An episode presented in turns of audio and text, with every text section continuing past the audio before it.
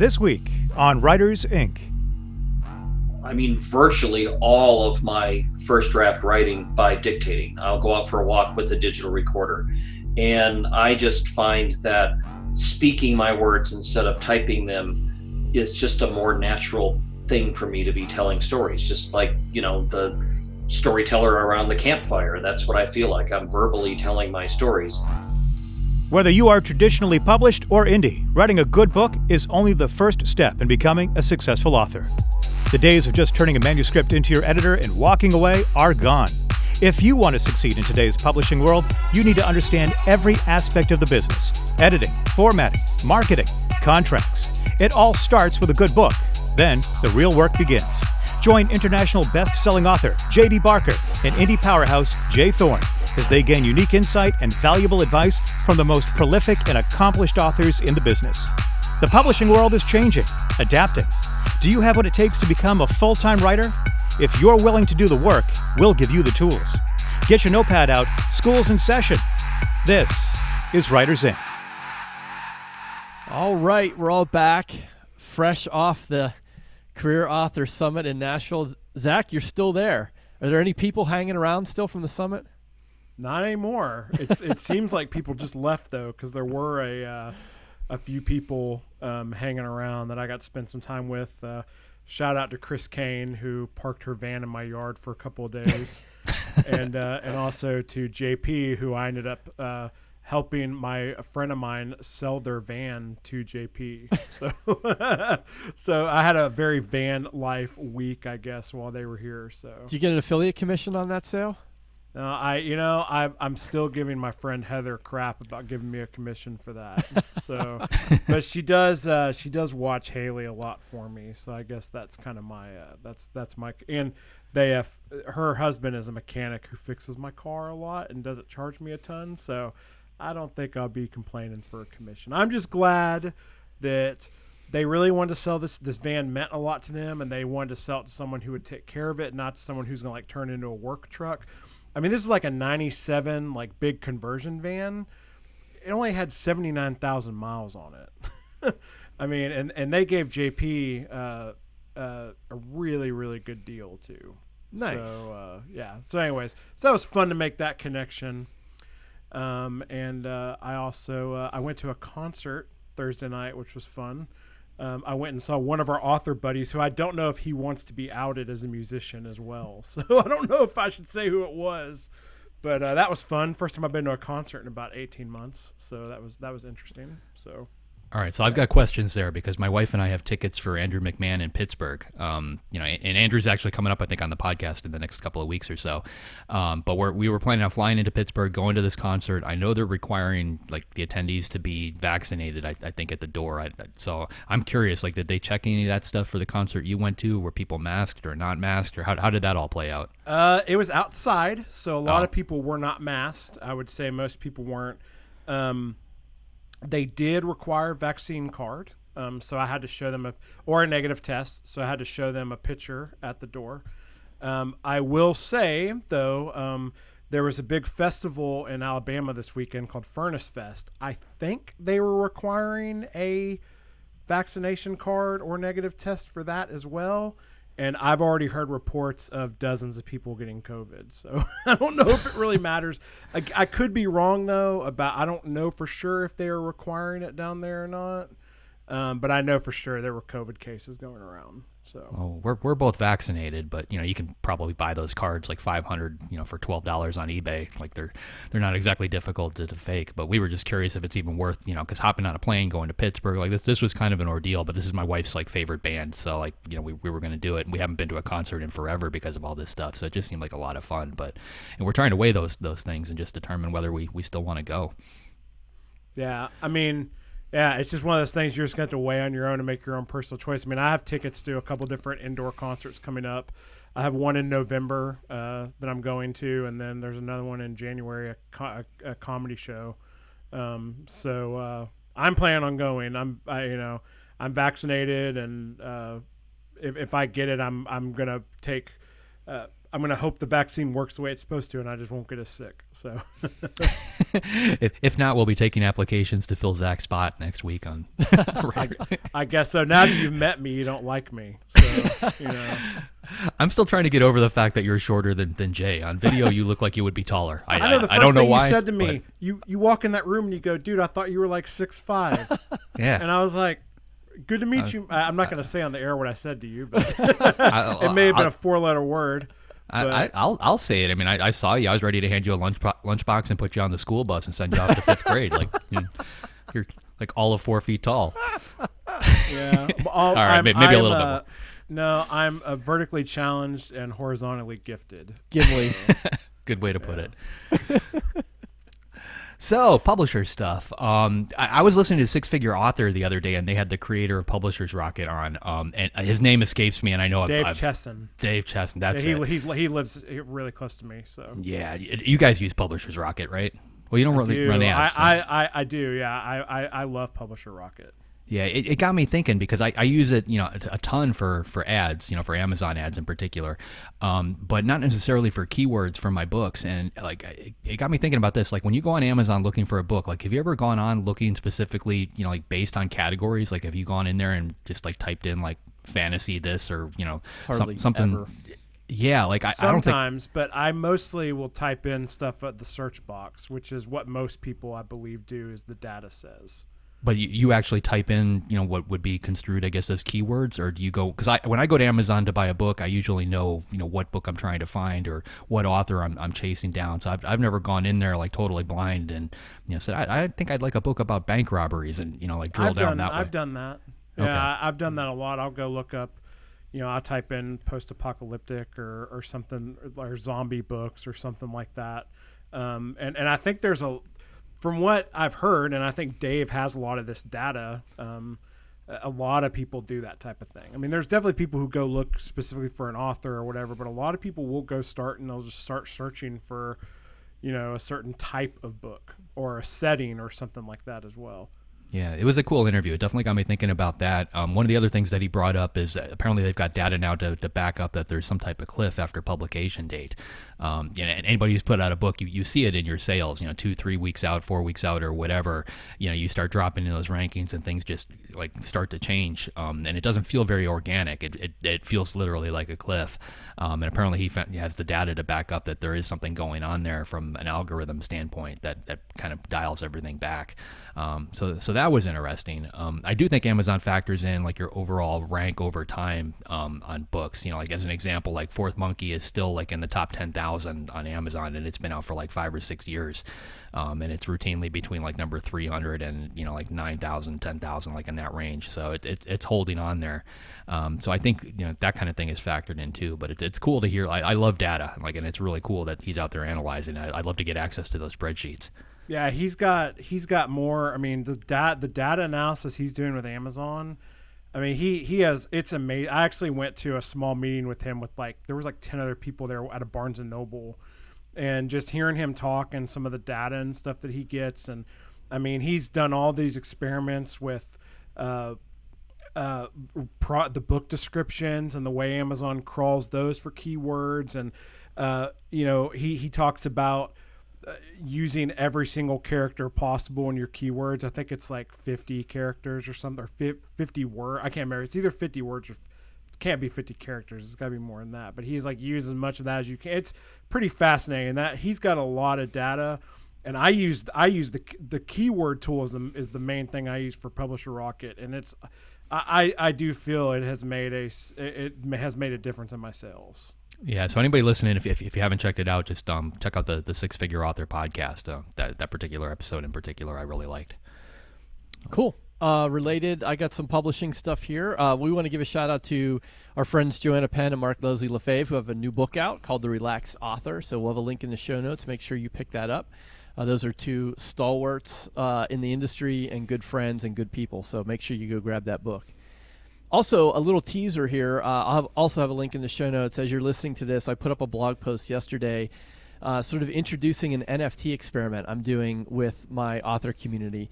Um, it's it's pretty interesting. Uh, we're at the very beginning. We're we're going to be taking um, a royalty share approach, uh, sort of looking at NFTs as a way to give readers a share of profits, which is a different model, not something you see in uh, publishing. At least I haven't seen it. And something that uh, is happening more in the music industry. So I'll have a link to that in the show notes, and there'll be more coming on it at a later time. I'm an investor, so I'm watching. All right. Well, let's get on. Uh, let's get on to our uh, our sponsor here, and then we'll get into the interview. As always, we want to thank our wonderful sponsors, Kobo Writing Life. They empower you, the author, to take your self-publishing career into your own hands. Remember, on Kobo, you get promo opportunities. You get to set your own pricing in all the different markets of the world, and you don't have to be exclusive. So, if you want more information on how you can do that, go to KoboWritingLife.com. We also want to give a nice shout out to new patron Susie Geisler. Welcome, Susie. Uh, always great to have patrons join us. And if you would like to become a patron of the show and submit a question for the monthly Q&A episode, you can do that at patreon.com slash Writers Inc. podcast. And that brings us to our guest for the week, JD. All right, this one's going to be fun. This is somebody I've been reading for God, Jesus, as long as I can remember, um, and a lot of tie-in novels. I think that I first discovered him, and it's Kevin J. Anderson, by the way, because I probably should have thrown his name out there at the beginning. Um, I, I, think the first one I actually picked up was a Star Wars tie-in that he did, um, and then I probably read about 200 more that he did after that because this guy writes like a, a machine. Um, and then he then he was in the um, the X Files universe, and and you know I devoured those too, and just an extremely prolific author um, and very talented and very good with dialogue. I mean, it, it just as a writer, like if you want to, you know, just check out somebody who's very good with dialogue, he, he's he's one of the, the best out there. Um, but I'm I'm really excited for this one. Here he is, Kevin J. Anderson. Who is the biggest Rush fan, you or Mark Lefebvre? Boy, that's a tough question. But of course, he's he's taller, but I think I'm I'm the bigger Rush fan if we're doing this. But you know, it, it's not a competition. You can uh, you can both share in your love for greatest lyrics, greatest music, greatest drummer ever. Yeah, I mean, I'm I'm poking fun at Mark with that, but in all seriousness, like you know, you've had. Uh, you've had some some great uh, collaborations uh, with Neil Peart, and um, a huge fan of the band, as so many of us in the rock world are. Uh, can you talk a little bit about sort of your your fondest memory of of that work, or a couple of those memories? Well, I my first novel, which came out in 1988, called Resurrection Inc., was inspired by Grace Under Pressure, and you know I was the nerdy high school kid who listened to Rush all the time because I couldn't get dates and I wanted to listen to like 2112 and Xanadu and Cygnus X1 and and uh, so I was writing stories inspired by their music and uh, by the time I was 25 or so I'd written the whole novel that was kind of I mean it wasn't a novel of Grace Under Pressure the way my Clockwork Angels novel is a direct novel of the album um, but it was very much inspired by it and I just put in the dedication of this book that it was inspired by Grace Under Pressure. And I thank Neil Geddy and Alex. And I mailed off copies to Mercury Records. And about a year later, Neil wrote me a letter back. And I got this like letter from N. Peart with a Canadian stamp on the on the front of it. And and uh, one of one of my very favorite days, I think. And and so he and I wrote a short story, kind of a creepy uh, dark fantasy thing called Drum Beats that we published in anthology, and we've reprinted it a couple of times. And I just did it as a uh, after Neil died in last uh, January 2020. Um, I did a beautiful illustrated edition with a new cover painting by Steve Otis and and interior illustrations and a forward, a new forward that I wrote, and we included the original afterword that Neil had written for our ebook release of it uh, and that just came out in a beautiful signed numbered edition that sold out immediately, of course. So that's been gone for a while, but uh, we we are making it available as a as a wide trade release uh, in September 2020 is when that that uh, is out, and you know just Neil working with me and, and we just every time we we see like um, what did we just watch? We watched a back like almost famous, like the backstage concert stuff, and we watched this, and it just gets me like heavy in my heart because of so many times that that uh, I was backstage and just hanging out with Neil, getting ready for shows and stuff. But of course, my favorite one was when uh, Neil was doing their what would be their last album, Clockwork Angels, and he came to me and was asking all kinds of questions about steampunk fantasy adventures because I had written a bunch of them, and he just wanted to know all the tropes and all these things for his story, and and they were doing this giant concept album with the plot line all the way through it, and we were my wife and I were having lunch with him at a diner in Santa Monica, and he was just so excited about Clockwork Angels, and he said it was going to be a not just an album, but it would be a Broadway musical and Ice Follies and a novel and everything else, and and I'm like, I'm a Rush fan, so I went, "Ooh, cool, Ice Follies," and and uh, my wife was listening a little more closely, and she said, "But but a novel, Neil? What are you talking about? A novel? Who's going to write the novel?" And he says, "Well, Kevin is, of course." And then he goes on, and so that was that was probably my favorite memory. So we we have Clockwork Angels, the novel, and then we did a sequel that we think is even better called Clockwork Lives, and then we did graphic novel adaptations of both of those, and um, so that was some of my favorite work of all the stuff I've done. That's beautiful. Thanks for sharing that. Uh, I, am sure uh, I, I, I'm not sure, but I'm going to guess and say that when you put that dedication in that book, you probably didn't expect uh, a personal letter a year later from the band's most reclusive or private member. Uh, what, what was, I mean, what was that moment like for you?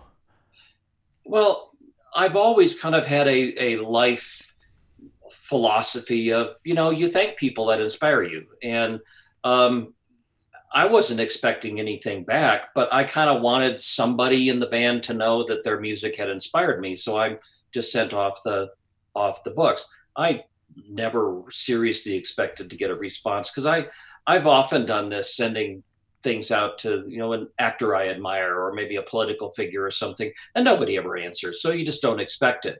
Uh, but that that one letter, and at the at the very end of the letter, and I include part of it in the Drumbeats introduction that I just published. Uh, it's Neil just writes, and if you would if you would like to keep corresponding with me, I'd be open to doing that or something. And I just went, yeah, that's that's a done deal right there. Yes, so can't we, pass that up. We were friends for over 30 years before he passed. Yeah. That's fantastic. Uh, but of course, Rush is, is, not the only area where you've explored and dabbled in other places. I mean, you have a, a long, distinguished career in, in publishing in different mediums and, and, and different ways.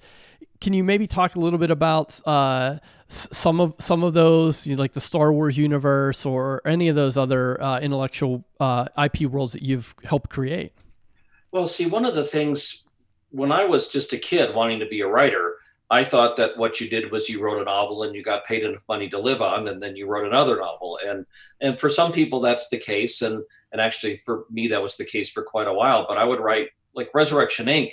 Um, was was uh, critically acclaimed. It got great reviews, and of course didn't sell enough to pay any of my bills. So I had to write another book and another book, and and I just on the basis of my uh, my original science fiction and fantasy, Lucasfilm noticed it and they approached me to ask if I would write Star Wars books. Now that wasn't something I tried to do. It was sort of like a uh, like a streak of lightning, just something just came out of the blue. And so I started writing Star Wars books. And then Chris Carter, the guy who created the X Files, read my Star Wars books and then he liked them. And so he asked me if I'd write X Files books. And and I did some movie novelizations of uh, some some kind of good and some kind of bad movies, but you don't really know that because you can't read the script first. They send you the script and then you write the novel. Um, and then I, let's see, I got to get my Dune by Frank Herbert was always my favorite science fiction novel ever. And I read it over and over again and I read all of Frank's sequels. But when Frank passed away in 19, uh, I think 86, um, I, I didn't look it up ahead of time, so I think it was like 1986. Um, he left his story just on a cliffhanger, and I waited about 10 years for his son Brian, who was also an accomplished science fiction writer. Uh, I waited for him to wrap up the story so I could see how it was going to end. And And when that just never happened, I wrote him a letter, just kind of a surprise that I didn't know him. I'd never met him. And I just told him how much I loved Dune and how much I'd read all of his uh, his father's other works, and asked if he was going to work on the final book, or if not, could we maybe work together on it? And and we got together and just really hit it off. We became very close friends, and and again, we've written a couple of million words together. It's uh, where our again, I my wife always teases me because I'm never good at numbers, but I think we're at our 15th Dune novel now. The the Duke of Caladan is the newest one. Uh, October 2020 uh, is the publication date on that. And we've got another one we're about to start here, and we're doing graphic novels and comics. And, you know, it, it all goes back to loving what you're doing. And I love Dune and I love Star Wars and, and I love Rush and, and, um, you know, and I see all these writers that just have their tearing their hair out and they have writer's block and they hate writing. I go, dude, then go get a different job. I love writing. I love right. telling stories. I love doing this. And um, so there you go. I don't know if uh, I, I feel like you you channel some of the same energy that the late great Ray Bradbury did. Can can you talk about what you learned from him as both a writer and as just as a person? Oh, what's funny is is I when I was in high school, I just fell headfirst into all of Ray Bradbury's stuff. I read all of those short story collections, and they just I can right off the top of my head just remember the foghorn and the sound of thunder and the fruit at the bottom of the bowl and the golden apples of the sun. And each one of these stories had as much impact on me as like a novel did. And I just read them and read them and read them. And I grew up in a small town in Wisconsin. And of course, Ray Bradbury grew up in small town in Illinois. So a lot of the stuff he was writing about, I think it was Greentown, Illinois, if I remember right. Um, a lot of the stuff he was writing about was very much like um, what what I was living. And I read The Martian Chronicles and Fahrenheit 451, and and I really fell in love with Something Wicked This Way Comes. Oh, and me too. Uh, yeah. Just loved all those things. But the funny thing is, is I read them all when I was like a sophomore and junior in high school. So I, so I, and he's not a fast writer. So I, I read them all. I was all done. And then I went off to college and then I, I uh, published my first novel and kept publish. I kept writing short stories and kept publishing all these short stories. And then my, my local library, this was kind of right when books on tape were starting to show up. And because I was commuting to work every day, I would always get the, the they were on cassettes then. You would put the cassette in your car player and just listen. And there was this collection of Ray Bradbury reading his own favorite short stories. And I went, that's cool. So I got them and I listened to them. And as I'm listening to all these Ray Bradbury short stories, I like my jaw is dropping because I went, oh crap, that's where I stole that idea from. That's where I stole that. I there were so many of my own stories that I had just um, been greatly inspired by. And it was all in the back of my mind. I didn't remember any of those. And the one and only time that I, I met Ray Bradbury face to face, he was pretty old then and he was uh, in a wheelchair, but he was having uh, dinner at a, at a, I think it was the Los Angeles World Science Fiction Convention or something. And I just, I was starry eyed. I came up and I introduced myself and, and I said that I enjoyed his, his fiction so much. And I, told Ray, Ray Bradbury to his face that I stole some of my very best ideas from you. And and he laughed and and uh, shook my hand. So that's my only experience with Ray Bradbury, but he was a big influence on me. Yeah, yeah. Uh, you you, um, you, you talked a little bit about audio, and and that's a maybe a good segue into uh, something that you've become quite uh, facile at, which I, I think is impressive.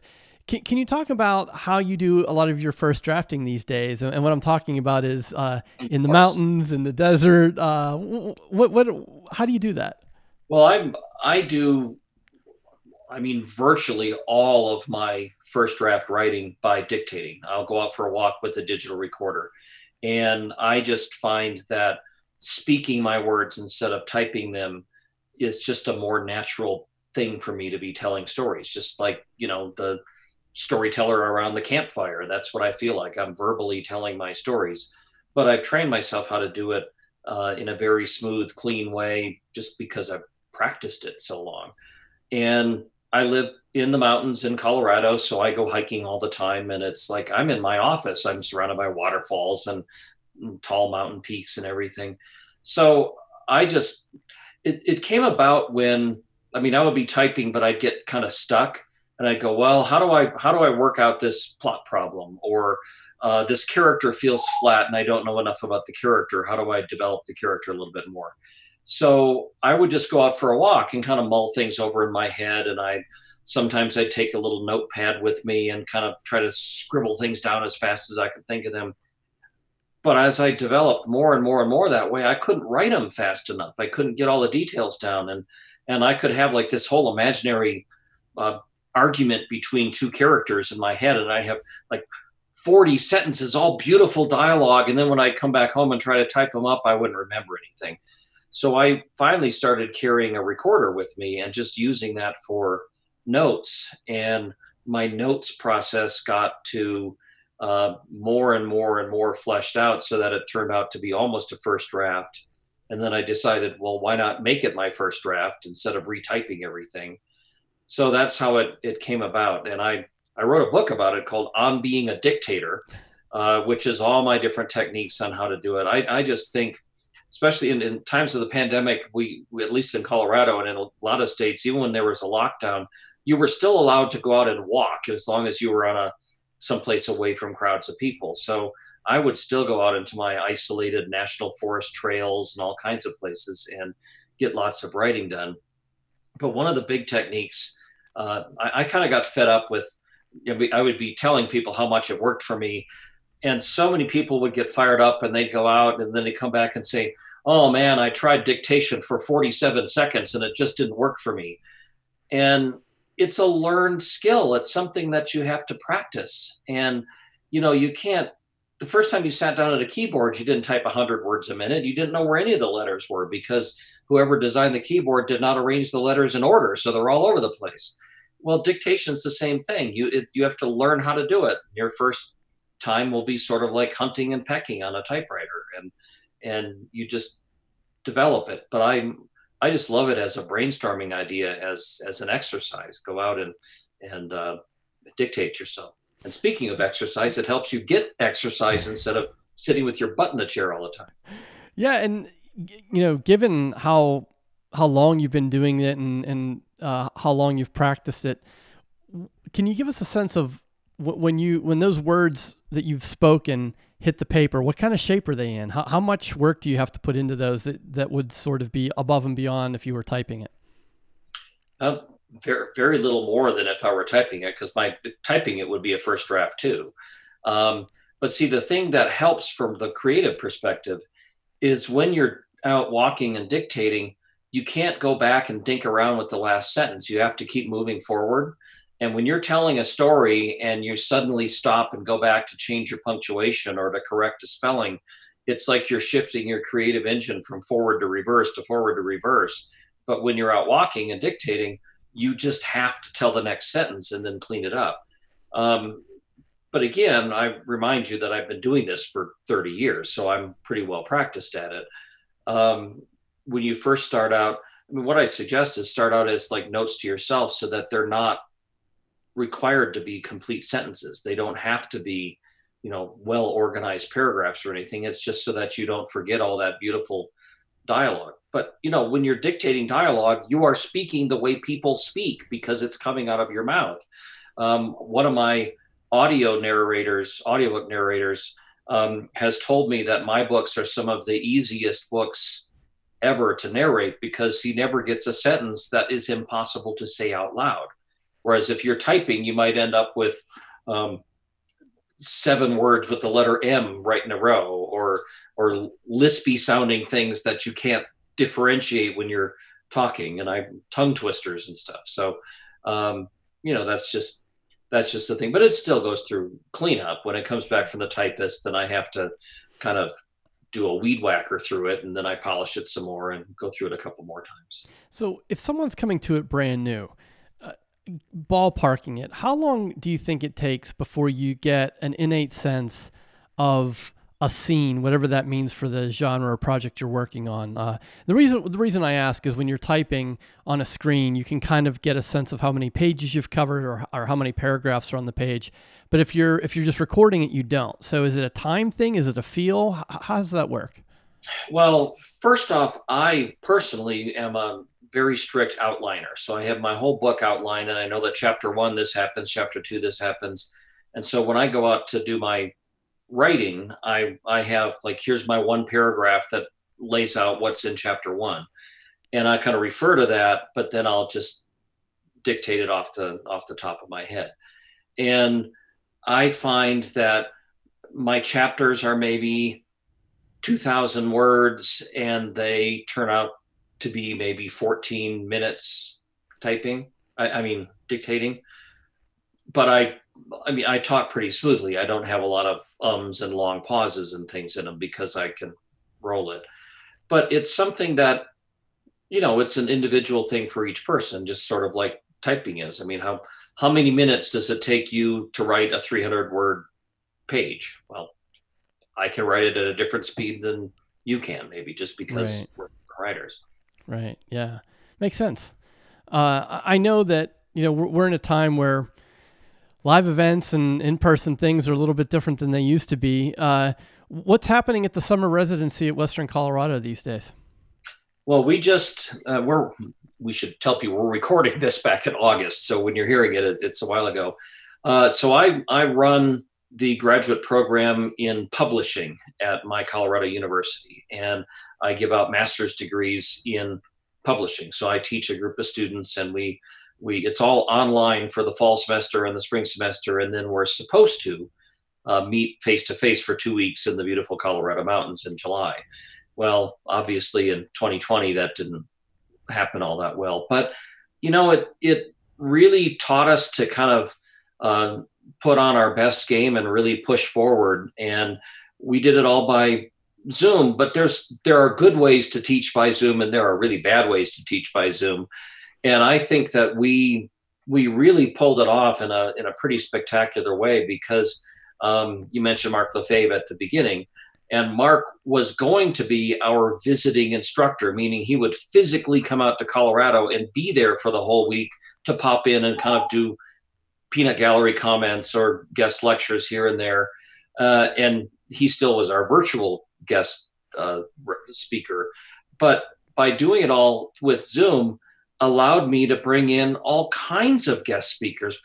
I believe I had one every single day for an hour in the afternoon. We had the head of audible.com we had best-selling authors we had successful indie publishers we had a new york editor we had uh, other authors. We had all kinds of people that could just pop on and they would they would talk their shtick for an hour, and then um, thanks thankfully I've got sort of a fidgety personality. So even though we're basically teaching from one to four thirty every afternoon, it's like you do an hour and then you break for 20 minutes then you do another hour and then you break for 20 minutes. And and one of the things that i miss so much is that almost every single night we would go out with the students to dinner. Or i'd go out to there's the local brewery in gunnison colorado so we just go hang there. But we're still doing in fact i just set up another meeting for this coming saturday where anybody who wants to come we just sort of have an open open mic zoom call where we sit there and have a beer and just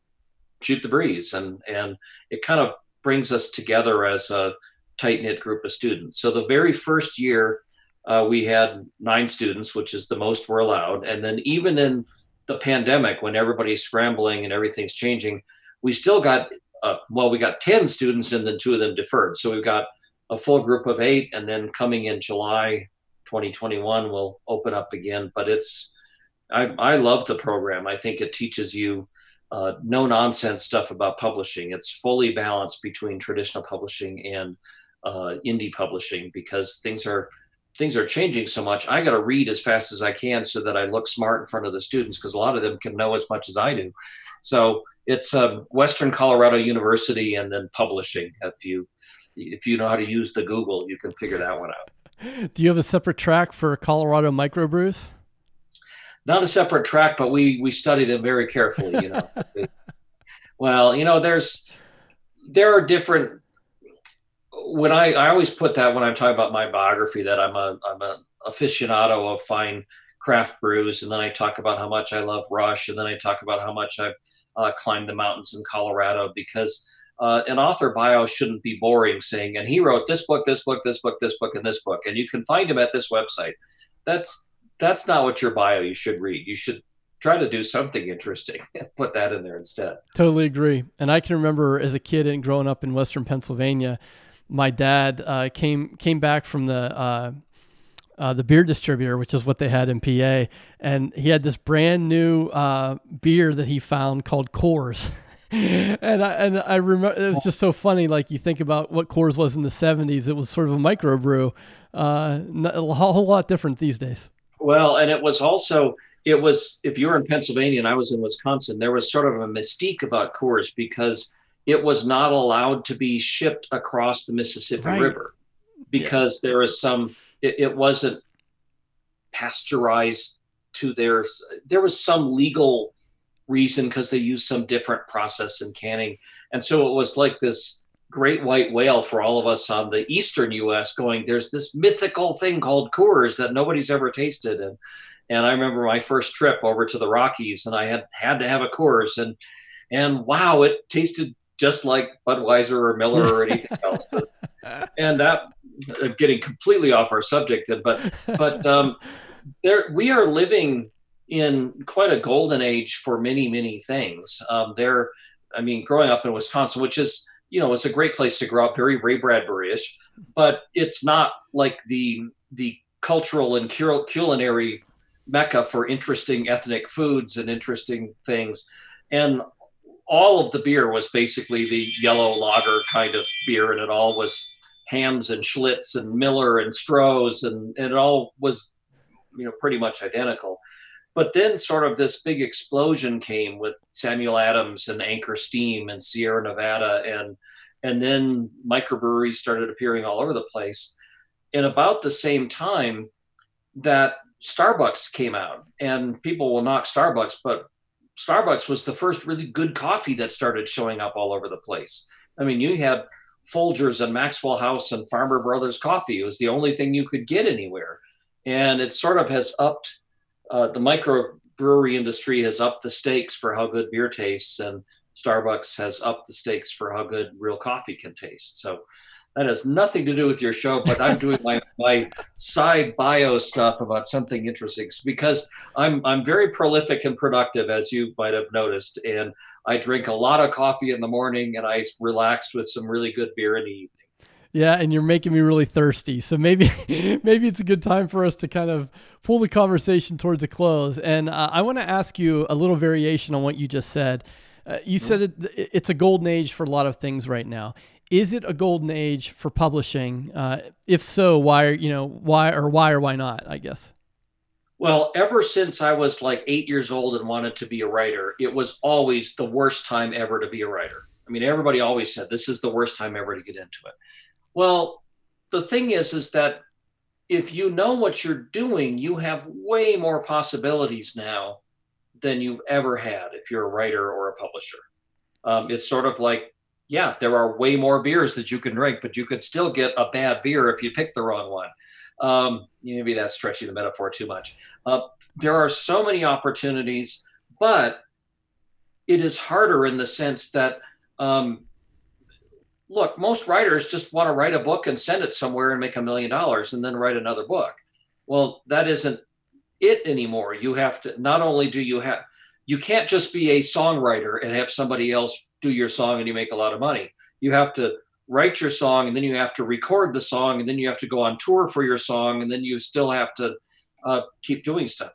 It's like that with publishing now. That if you are going to be an indie publisher, which is more and more of a um, the more obvious way, especially with uh, and remember we're talking in October or August right now, so I don't even know what the what the publishing and book selling world is going to be like.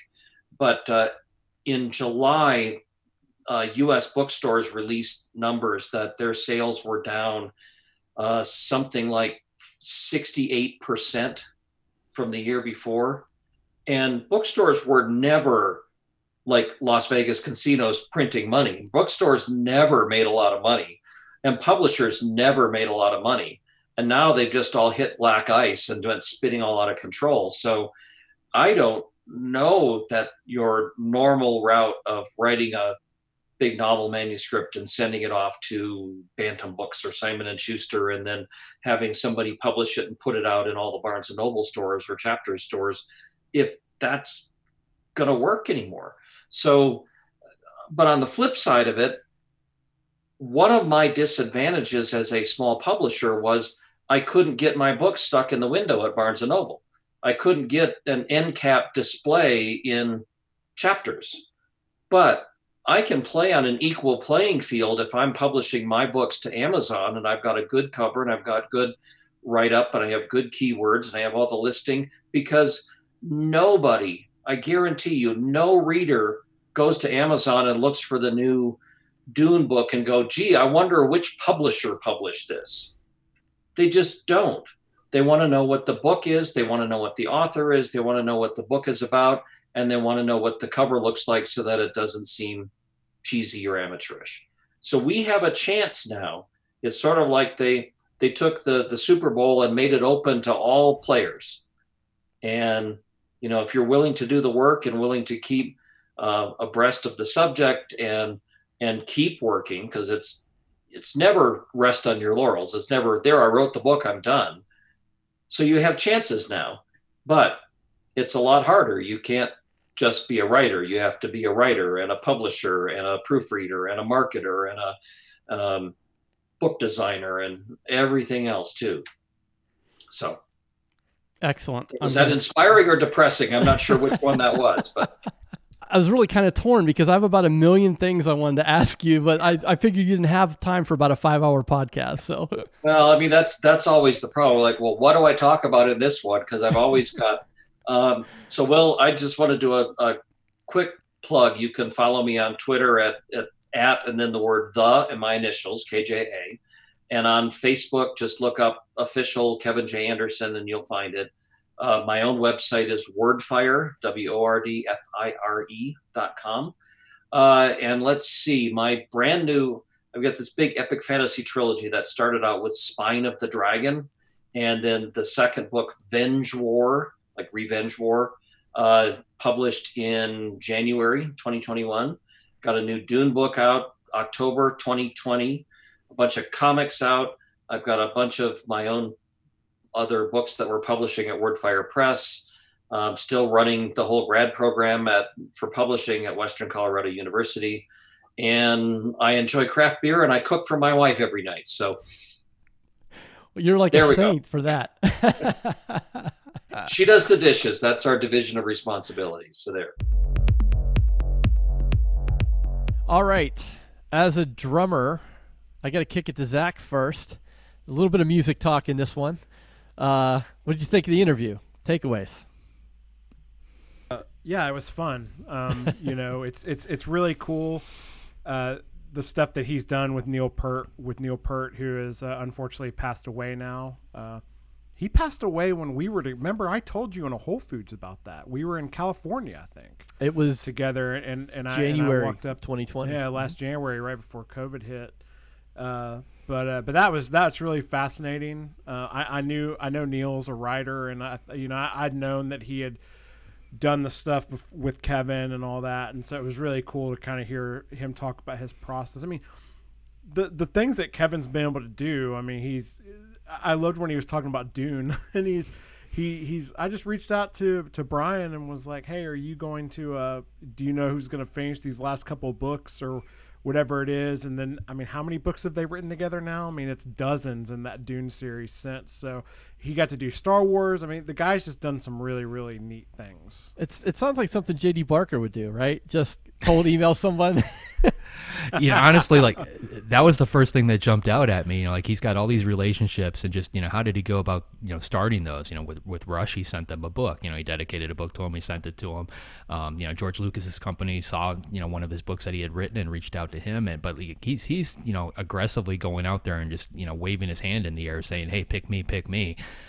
um, which is what you need to do, you know, in this industry because there's a lot of those projects out there and people don't even, you know, like in, in the case of Dune, like you know, nobody may have been looking for that at the at the time, but he, he saw an opportunity there and and you know he turned that into a franchise all his own. So kudos for that, and that's definitely something that you know any author out there that, that wants to break into the this world, um, particularly with tie-in stuff, things like that. That's a, that's a great way to do it. I mean, there's so many TV shows that don't have novelizations, and I can guarantee you know a, a network would be all over that if you volunteer um, and people just don't do it. Not not often enough. It ties in too to something that Hugh Howey said on his first appearance on our show about fan fiction, and and about um, a, a great way to establish your voice and to get uh, your writing chops under you is to write fan fiction, and it and it seems like you know the, the tie-ins could be a great bridge, um, or the or the fan fiction could be a bridge to the tie-in. Yeah, absolutely. Like I, back in the day, I wrote in the, the Buffy the Vampire Slayer. Um, I, I wrote a couple tie-in novels to that, and, and, you know the way that works is they you know once they they agree to to go with whatever concept you put out there, either they give you an, an idea of what the book is supposed to be about, or you present it, or, or whatever. But you know all the parties have to sign off on it. Um, in the case of Buffy, then I was given a, a Bible, which basically explains you know the characters, um, any information that you know, any back history, you know because that that's you know there's obviously a lot of canon there in that particular storyline.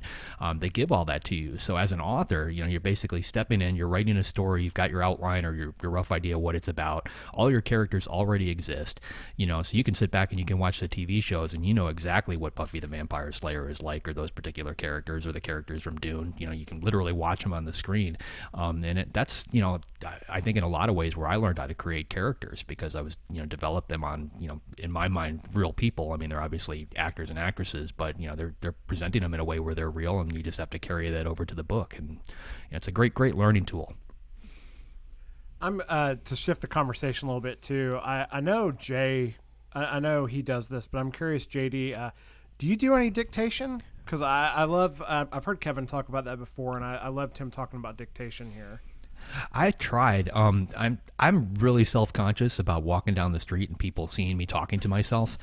Um, you know, so it's it's hard. Like he's in the mountains, he's all by himself. You know, it's probably just him and his dog and a bottle of water, and they're just wandering around. So that that to me seems a little bit easier. I'm I'm on an island where I run into maybe 5, 10, 20 people that I know. You know, during my little five mile walk. Um, you know, and people look at you funny if you're if you're talking to yourself. So if you're holding up your phone and you're talking into your phone, like that kind of helps. Um, the closest I do to it is I dictate into my watch. Um, I've got a record app on there that you know I, I just hit a button, I can record whatever you know whatever I want to put on there, and it automatically transfers it into text and puts it on my Mac and makes it available for me later. So I, I do that quite a bit.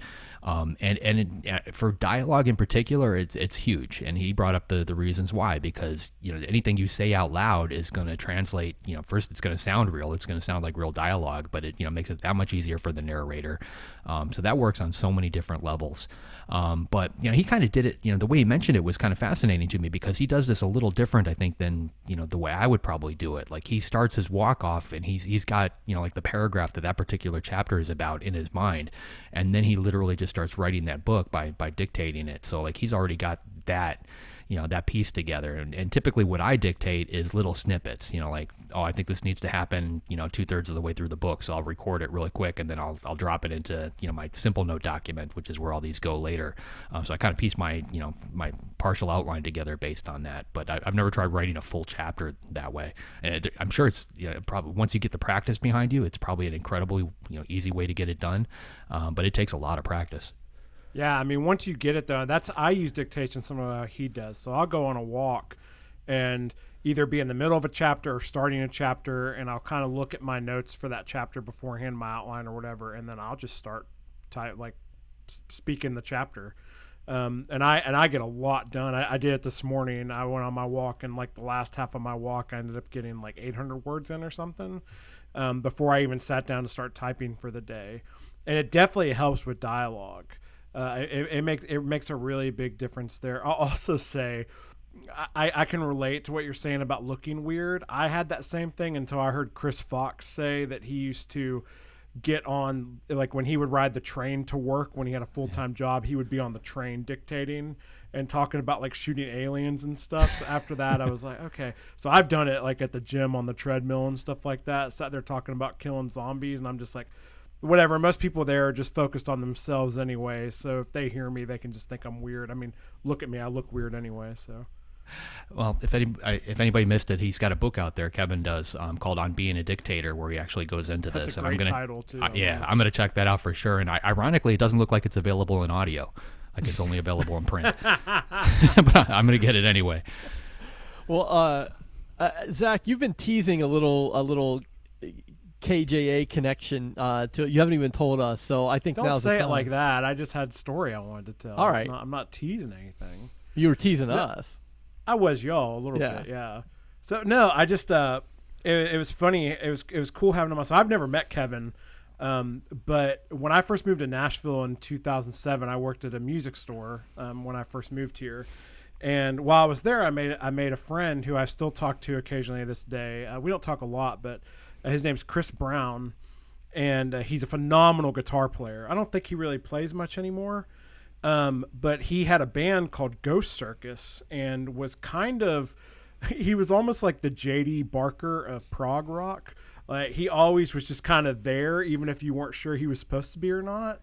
Um, but he was friends with Kevin and still is friend. I believe he's still friends with Kevin this day, uh, and had kind of told me about him. And, and Chris actually worked on an album uh, that was a direct tie-in to a book that Kevin wrote uh, called "The Edge of the World," which is the first book in his Terra Incognita series. And it had like, from what I remember, it had some pretty big prog rock superstars on it. I mean, it had like James LeBrie, the singer from Dream Theater. Uh, I mean, se- several pretty big heavy hitters in that genre. My buddy Chris played guitar in a couple tracks, and uh, and I, I believe mixed most of the record. I think. Um, so around that same, after I left that job, not too long after, I, I, I moved to the company that I was up I was at until I left my job and I was when I first was there I was a traveling sales rep and I got the itch to like read a book and I hadn't read a book in forever and walked into a bookstore to find something to read while I was on the road like flying stuff and I picked up The Edge of the World because of that uh that connection I had to Chris and everything. I was like, well, I'm going to check this out because I've been listening to the album. I might as well read the book. Um, and that book was really uh, what kicked off me getting really back into reading as an adult. and it's probably a huge reason why I'm sitting here right now. Wow. Um, so yeah, so that's my connection to Kevin, and it was really kind of like a full circle thing because that hap- this all happened, gosh, 12, 13 years ago now. Um, so, but yeah, it was that was kind of the first book I read, and like after in a long time, and really kicked off me wanting to read and get me back into Riot. And here I am. So yeah, so thank you, Kevin, and I'm sure Chris says hey. So One more thing that just kind of jumped out at me um, that I think a lot of people gloss over is the author bio thing. Um, oh, I know, love that. Yeah, I'm glad you yeah, yeah, that up. Yeah. Make the bio about you know interesting facts about you, um, and I'm totally guilty of what he said. Like if you read my bio, like it, it mentions a couple books that I've written, and you know I'm basically listing accomplishments there that the you know the reader most likely doesn't care about. You know it's cool stuff for me, but they probably don't care, um, or they already know, so they're not really learning anything new about me. Um, so I like the fact that he he actually you know delves into a little bit about himself, and you know because it is a bio. Um, so yeah, I'm gonna revisit mine and just kind of keep that in mind and see if I can do a little little rewrite on it. Yeah, uh, Kevin's a great guy. I mean, he does a lot for the writing community. He's he's a teacher, and he, he's really trying to get young people involved. So it was really an honor and a pleasure to talk to him, and uh, and and really enjoyed that. So it was it was great having him on the show. So who do we got next week, JD? Next week we've got a, a friend of mine, Eric Rickstad. Um, I've known him for I'm not even sure how long, four or five years or so now. Um, he was one of the first New York Times um, bestsellers to actually give me a blurb on one of my books. Um, just a really cool guy, very generous, and he lives up fairly close to me. He's, um, you know, he, comes down my way every once in a while with family, and one of these days we're all gonna hang out. Um, but he's gone through a lot of changes lately. You know, he's a New York Times bestseller, but you know, he decided it was time for a new agent, time for a new publisher, and he kind of re- revamped his his career. He's got a new book coming out. Um, it's called "I I Am Not Who You Think I Am." It releases at the end of the year um, with a brand new publisher, brand new agent. Um, and he's he's with um, Shane Salerno, which is the same agent we had talked about before that uh, reps T.J. Newman. Um, he was one of the writers on Independence Day, the movie. Um, a lot of very strong Hollywood ties with this guy, and he's, he's definitely one of the, the bigger agents out there. So Eric is at a very interesting time in his career. So I'm, I'm really looking forward to just hearing, you know, what's you know spurred those particular changes on, um, and, and how he feels, you know, now that he's got those changes in the rear view and he's you know got a new book coming out. So it's going to be a, a fascinating conversation for sure. Excellent. Well, to our listeners, make sure you go to writersincpodcast.com and grab the free revision masterclass where you can see the storytelling process from beginning to end. We'll see you next episode and have a great week of writing. Thanks for listening to this episode of Writers Inc. Access the show notes and leave a comment at writersincpodcast.com.